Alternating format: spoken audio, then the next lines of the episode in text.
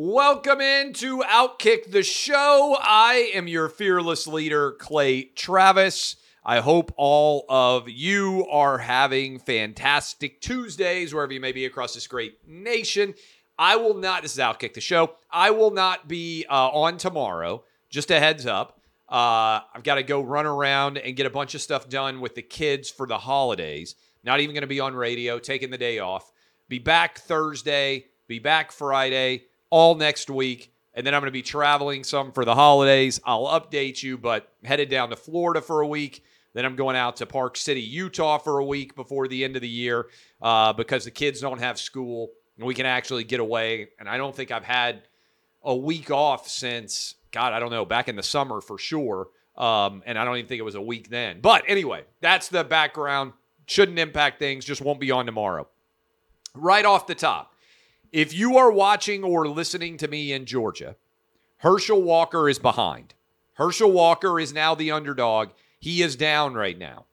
They need over 1.2 million Georgians to go out and vote today in order to win this Senate runoff. Now, it's not going to give control of the Senate to the Republicans.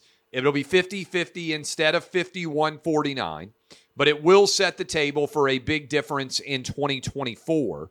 So if you are out there right now and you are a Georgian, if you love Joe Biden, you should go vote for Raphael Warnock. Straight up, no difficulty. You should support Warnock because, as Joe Biden said, Warnock has voted with him every single time that he has needed him to vote with him. If you think Joe Biden's doing a bad job and you want to give a check to Joe Biden's power, then the best thing you could do is go vote for Herschel Walker. Right now, Joe Biden has a 40% approval rate in the state of Georgia. Seven already statewide elective offices have all gone to the Republican Party. It'll make it eight for eight if Herschel Walker wins. Seven out of seven so far were on to a runoff. There was a 30,000 vote differential between Herschel Walker and the Reverend Raphael Warnock. Warnock was up 30,000. He needs, Herschel Walker does, a big turnout today. If Republicans turn out, then he's going to win the same amount of Republicans turn out as turned out in the 2020 runoffs, Herschel Walker will win. If Republicans don't show up, then Reverend Raphael Warnock's going to win. Today is the day. Herschel Walker is down. It's the fourth quarter. Will Georgian show up and put him over the top, or is Reverend Raphael Warnock going to get six years? Uh, need Georgians to show up in order for Herschel to win. I'm supporting Herschel Walker as I have been uh, since he announced his candidacy because I think Joe Biden's doing a bad job. And a vote for Warnock is a vote for Biden. A vo- vote for Herschel Walker is a vote to check Joe Biden's power.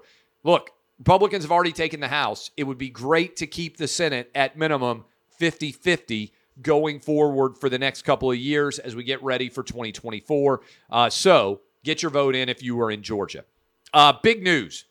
Uh, this doesn't happen very often. So I'm a Tennessee Titan fan. The Titans are poised to go out and uh, win the AFC South for a third straight year. Now, the AFC South is a disaster. The Jags are awful. Uh, the Texans are awful. And the Colts are awful. I think the Colts are in second place in this division right now, if I'm not mistaken, with a 4 8 and 1 record. That means the absolute best case scenario, if my math is right, and I think it is, absolute best case scenario for the Colts is to go 8 8 and 1. Uh, and that's second place right now. If the Titans win two of their last five, and they're playing the Jags this weekend and are favored to win that one, Titans win two of their last five, they can't be caught.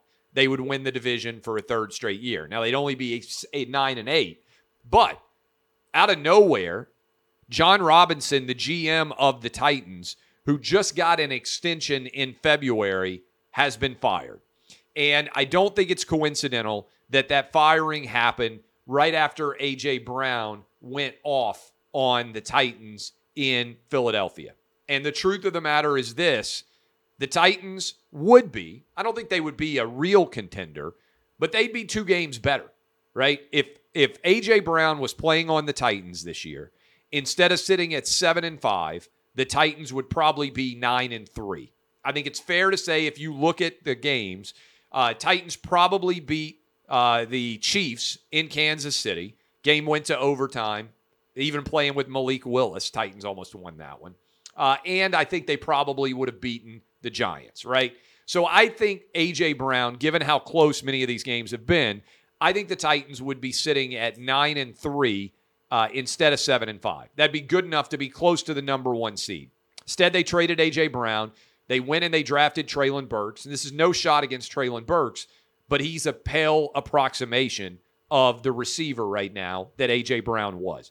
A.J. Brown by himself almost has more yards receiving than the entire, think about how crazy this is, than the entirety of the Titans receiving staff, uh, receiving corps. So uh, it's not a coincidence that the week after A.J. Brown, what is that, two days after A.J. Brown torched the Titans in Philadelphia, 35 to 10, the Eagles win, that Jon Robinson has been fired. Now, Jon Robinson also had some disastrous draft picks.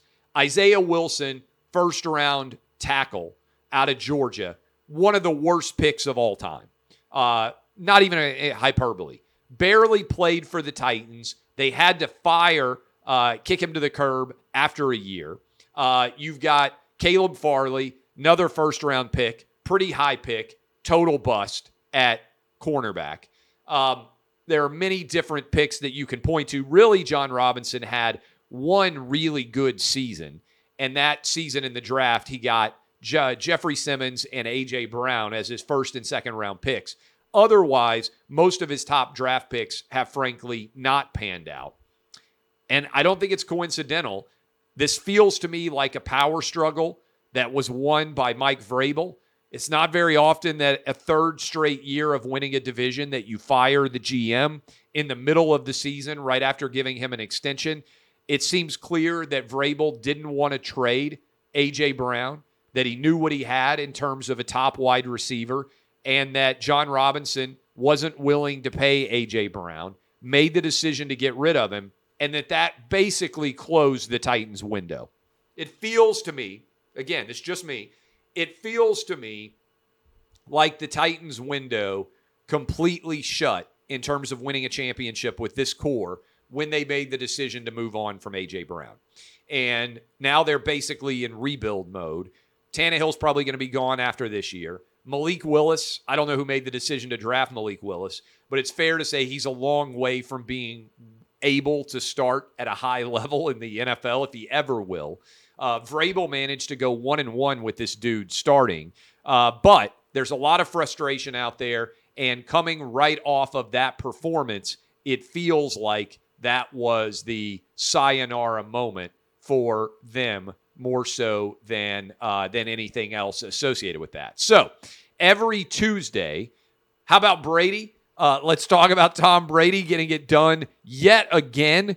Uh, 17 16 the Saints had no business losing that game. There were a lot of different plays that had to happen, but Mark Ingram running out of bounds one yard short of the first down on the pass, even when he was injured, factors in in a big way here. Uh, but Brady comes back just like he did uh, against the Rams earlier in the season, snags a victory out of the jaws of defeat. And I'll talk about where exactly the Bucs are slotted right now but they are probably going to win the NFC South as a result of those two plays. Tom Brady, 45 years old, going to be a free agent after this season. Don't feel like he's going to be back with Tampa Bay, but you know what? I think there's going to be several suitors. Maybe the San Francisco 49ers, maybe the Tennessee Titans. I feel like both Brady and Aaron Rodgers could be free agents, aging guys, and potentially have choices to make as to where they want to go. But what a comeback for the Brady and the Bucs to close out uh, Monday Night Football. But here is where we are, starting with the NFC in terms of the playoff picture right now. Uh, your number one seed right now in the NFC, no shock here, Philadelphia Eagles, 11 and 1, dominant against the Titans. They are sitting at 11 and 1. Vikings are 10 and 2. Uh, they would be your number two seed. And right now, you have the San Francisco 49ers who have to make a choice now at quarterback, as we talked about yesterday, with Jimmy G out. what are their options going to be? What are their choices going to be? Maybe Baker Mayfield going to be floating around out there. I don't think he's been officially claimed by anybody yet. Uh, then you've got Tampa Bay Buccaneers sitting there right in the four spot. And so the Dallas Cowboys, nine and three, they were my Super Bowl pick. They would have to go on the road week one against the Tampa Bay Buccaneers. It feels, it feels like that is the most likely outcome here. Uh, is that the Dallas Cowboys going up against Tampa Bay Buccaneers is almost one you can lock in stone, uh, given where we are right now.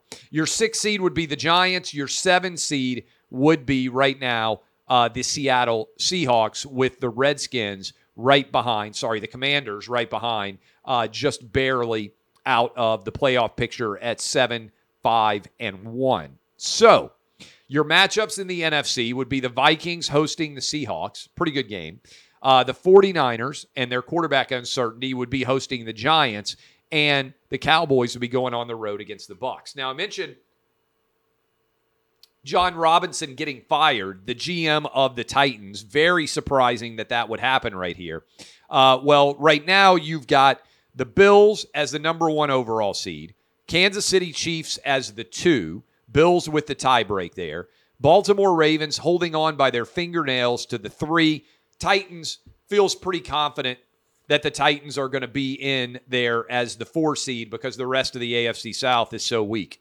Then you've got the Bengals at eight and four the Dolphins at 8 and 4 and the Jets at 7 and 5 with the Patriots and the Chargers on the outside looking in here with 4 or 5 games uh, left to play depending on exactly how you analyze this. Titans would host Cincinnati Bengals. Feels like the Bengals would win that game, uh, just like they did last year, just like they did two weeks ago in uh, Nashville, 20 to 16. Uh, then you'd have the Jets on the road against the Kansas City Chiefs, and Baltimore would be hosting the Miami Dolphins. All right, that's where we are in the NFL. Hey, Clay Travis right here. Outkick the show is dominating. We're continuing to roll. More coming back in a moment, but first, this. I got to tell you this Hendon Hooker not getting an invite to the Heisman Trophy ceremony, as well, frankly, as Blake Corum of Michigan, the running back, but in particular, Tennessee quarterback Hendon Hooker not getting an invite is indefensible. All right.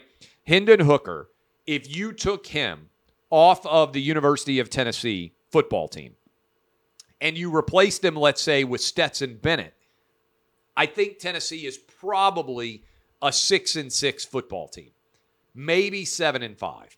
I think Hendon Hooker is worth three or four wins by himself. Tennessee goes from 10 and 2 with Hendon Hooker to I really feel like seven and five or six and six without him, and even just with Stetson Bennett, who got an invite to New York, right? Um, it's unbelievable to me that Hooker, who was arguably the best player in college football until he tore his ACL, I believe early in the fourth quarter.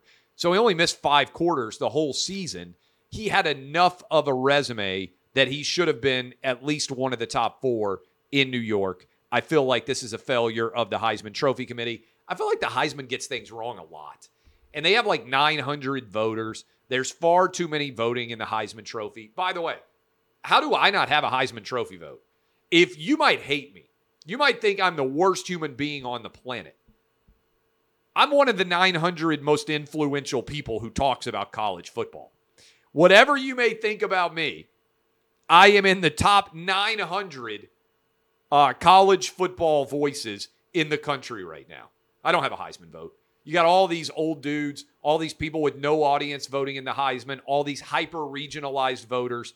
I don't think it makes sense. Uh, I'm embarrassed for the Heisman Trophy that Hendon Hooker is not going to be uh, in New York. Transfer portal. Everybody wants, I think there's over a thousand players right now in the transfer portal. And everybody wants to render a big verdict. Is the transfer portal good or bad for college football? And you need to come out with a strong take on it one way or the other. I actually think we're just in a time of major paradigm shift in college football. And I don't think the transfer portal is either great or awful for college football by itself, but in conjunction with several other major changes, it is pretty substantial. Let me explain what I mean there. So, college football, we are moving to a 12 team playoff. Big deal. We also, right now, suddenly have name, image, and likeness, allowing players to make money off of their name, image, and likeness. I like both of those changes, but they're both big. I'm for NIL and I'm for an expansion to college football to 12.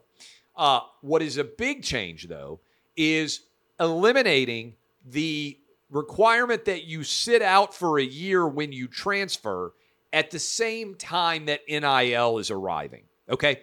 One or the other standing alone would not have been a Berlin Wall coming down for college football movement.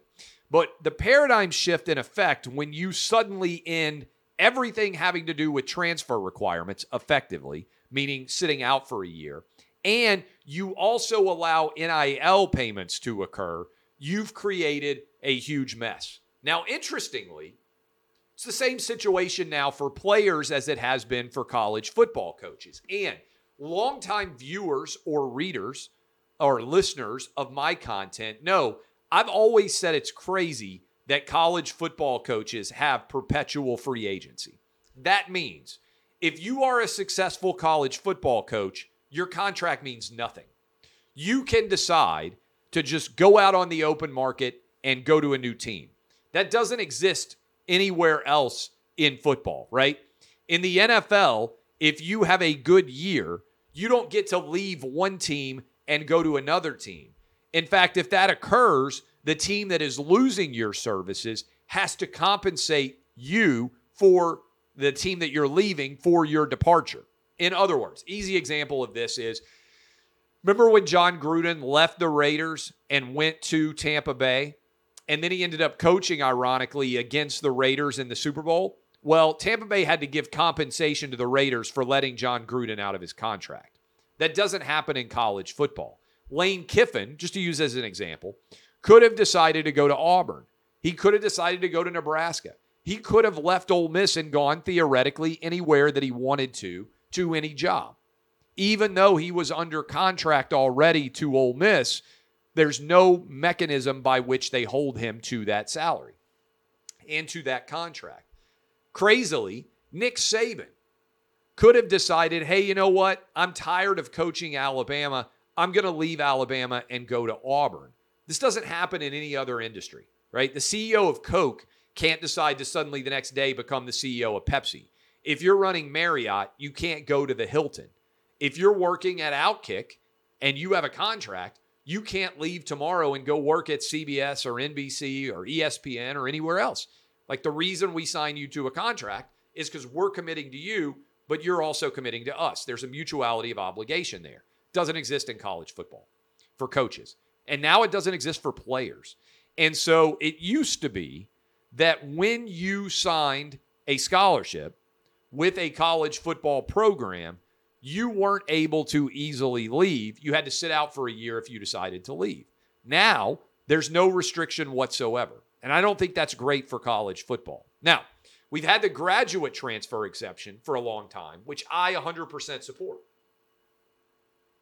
Because that basically says, hey, if you get your work done, if you graduate in three years or four years and still have eligibility left, you can transfer with no restriction. I actually like that because it rewards you for taking care of your academic business.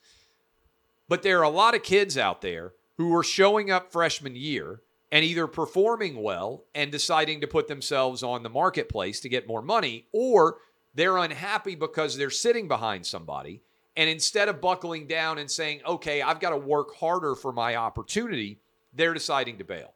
And I think what a lot of these kids are going to find out is you put your name in the transfer portal, and we might focus on the top 100 players who have multiple schools that might want to sign them and bring them in. But the reality is, there's a huge number of players that enter the transfer portal that nobody else wants to sign, right? And that to me feels like a huge mess for college football because ultimately, most kids playing college football are not going to be able to make a living playing football. So, this is what I tell my kids all the time. It's what I've been saying on my show for a long time. You have to make sure that you use the ball, that you don't let the ball use you. In other words, use the sport to advantage yourself and give you more opportunities. Don't let the sport use you. And I think there are a lot of kids that are getting used by the sport and are leaving college without marketable skills, and they're never going to be able to use that college uh, opportunity for an education to advance themselves unless it pays off for football. And there's a lot of people in their ears telling them, hey, you're a top player. There's a lot of places that you could have more success. And I think very often that's not actually true. So that's my big picture analysis of the transfer portal insanity that's going on right now in college football. Uh, final thought here um, Donald Trump. Comments on the Twitter files got more coverage from the New York Times, the Washington Post, NBC, ABC, CBS than the actual Twitter files showing censorship of the Hunter Biden story. This is crazy, okay? The biggest power that large media organizations have is deciding what is and what is not a story. And the Washington Post, New York Times, CBS, NBC, ABC, CNN, MSNBC overwhelmingly said the smoking gun documents from Elon Musk that prove that Twitter was in the wrong when they banned the sharing of the Hunter Biden story, when they censored it, arguing that it was Russian disinformation inaccurately. When all of that happened, now that we have direct email evidence of how it went down, all those companies I just named New York Times, Washington Post, ABC, NBC, CBS, CNN, MSNBC, among others decided we're pretty much not going to cover this story. When Trump commented on it on Truth Social, however, they covered Donald Trump's comments on the story. So I just want you to think about this and what it tells us about the narrative. If the story itself, in your opinion, at the Washington Post, at the New York Times, at ABC, NBC, CBS, CNN, and MSNBC, all of those outlets and many others made the decision we're not going to cover the Twitter files because we don't think it's newsworthy, then how in the world are you making the decision to cover Donald Trump's comments on a story that you yourself already deemed not newsworthy? In other words, Trump's pointing out how BS much of your coverage is. Now, I don't agree with everything Trump says. In fact, I think if you agree with anybody out there in the uh, political sphere 100% of the time, you're not thinking enough. Sometimes people come up to me and they say, I agree with everything you say. I say, well, that's flattering, but I wish you agreed with 94% of what I'm saying because it would show me that you're paying a lot of attention to my opinions. And I don't think it's very healthy for anyone to agree with 100% of what somebody else says. There's always room for criticism, there's always room for disagreement. And in depth thought often means that you don't agree with everybody on everything. So, my question I would love to hear this answered. This is why we need more ombudsmans out there. Washington Post, New York Times, ABC, NBC, CBS, CNN, MSNBC. You're saying, oh, the Twitter files represents no news. We're not going to cover that. You're wrong, but I at least can understand that argument. How do you justify then covering Donald Trump's opinion of something that you already said wasn't news? So you're covering Trump's opinion of something that you didn't deem newsworthy to cover in the first place. So, how is Trump's opinion on an unnewsworthy event worthy of news coverage from you? I would love to hear them try to explain themselves out of that logic pretzel. If it's not news, then someone's opinion on non news would also be not news. I appreciate all of you. I got a basketball game to go to. Uh, my 12 year old uh, has got a basketball game. I spend a huge majority of my time chasing my kids around right now. 14, 12, and 8 wouldn't change it for anything out there in the world. I will be back on Thursday uh, with you guys Go vote if you're in Georgia for Herschel Walker. It can make a big difference. Republicans need a massive turnout in order to put Herschel into the Senate. DBAP, unless you need to SBAP. This has been Outkick the show. Appreciate y'all.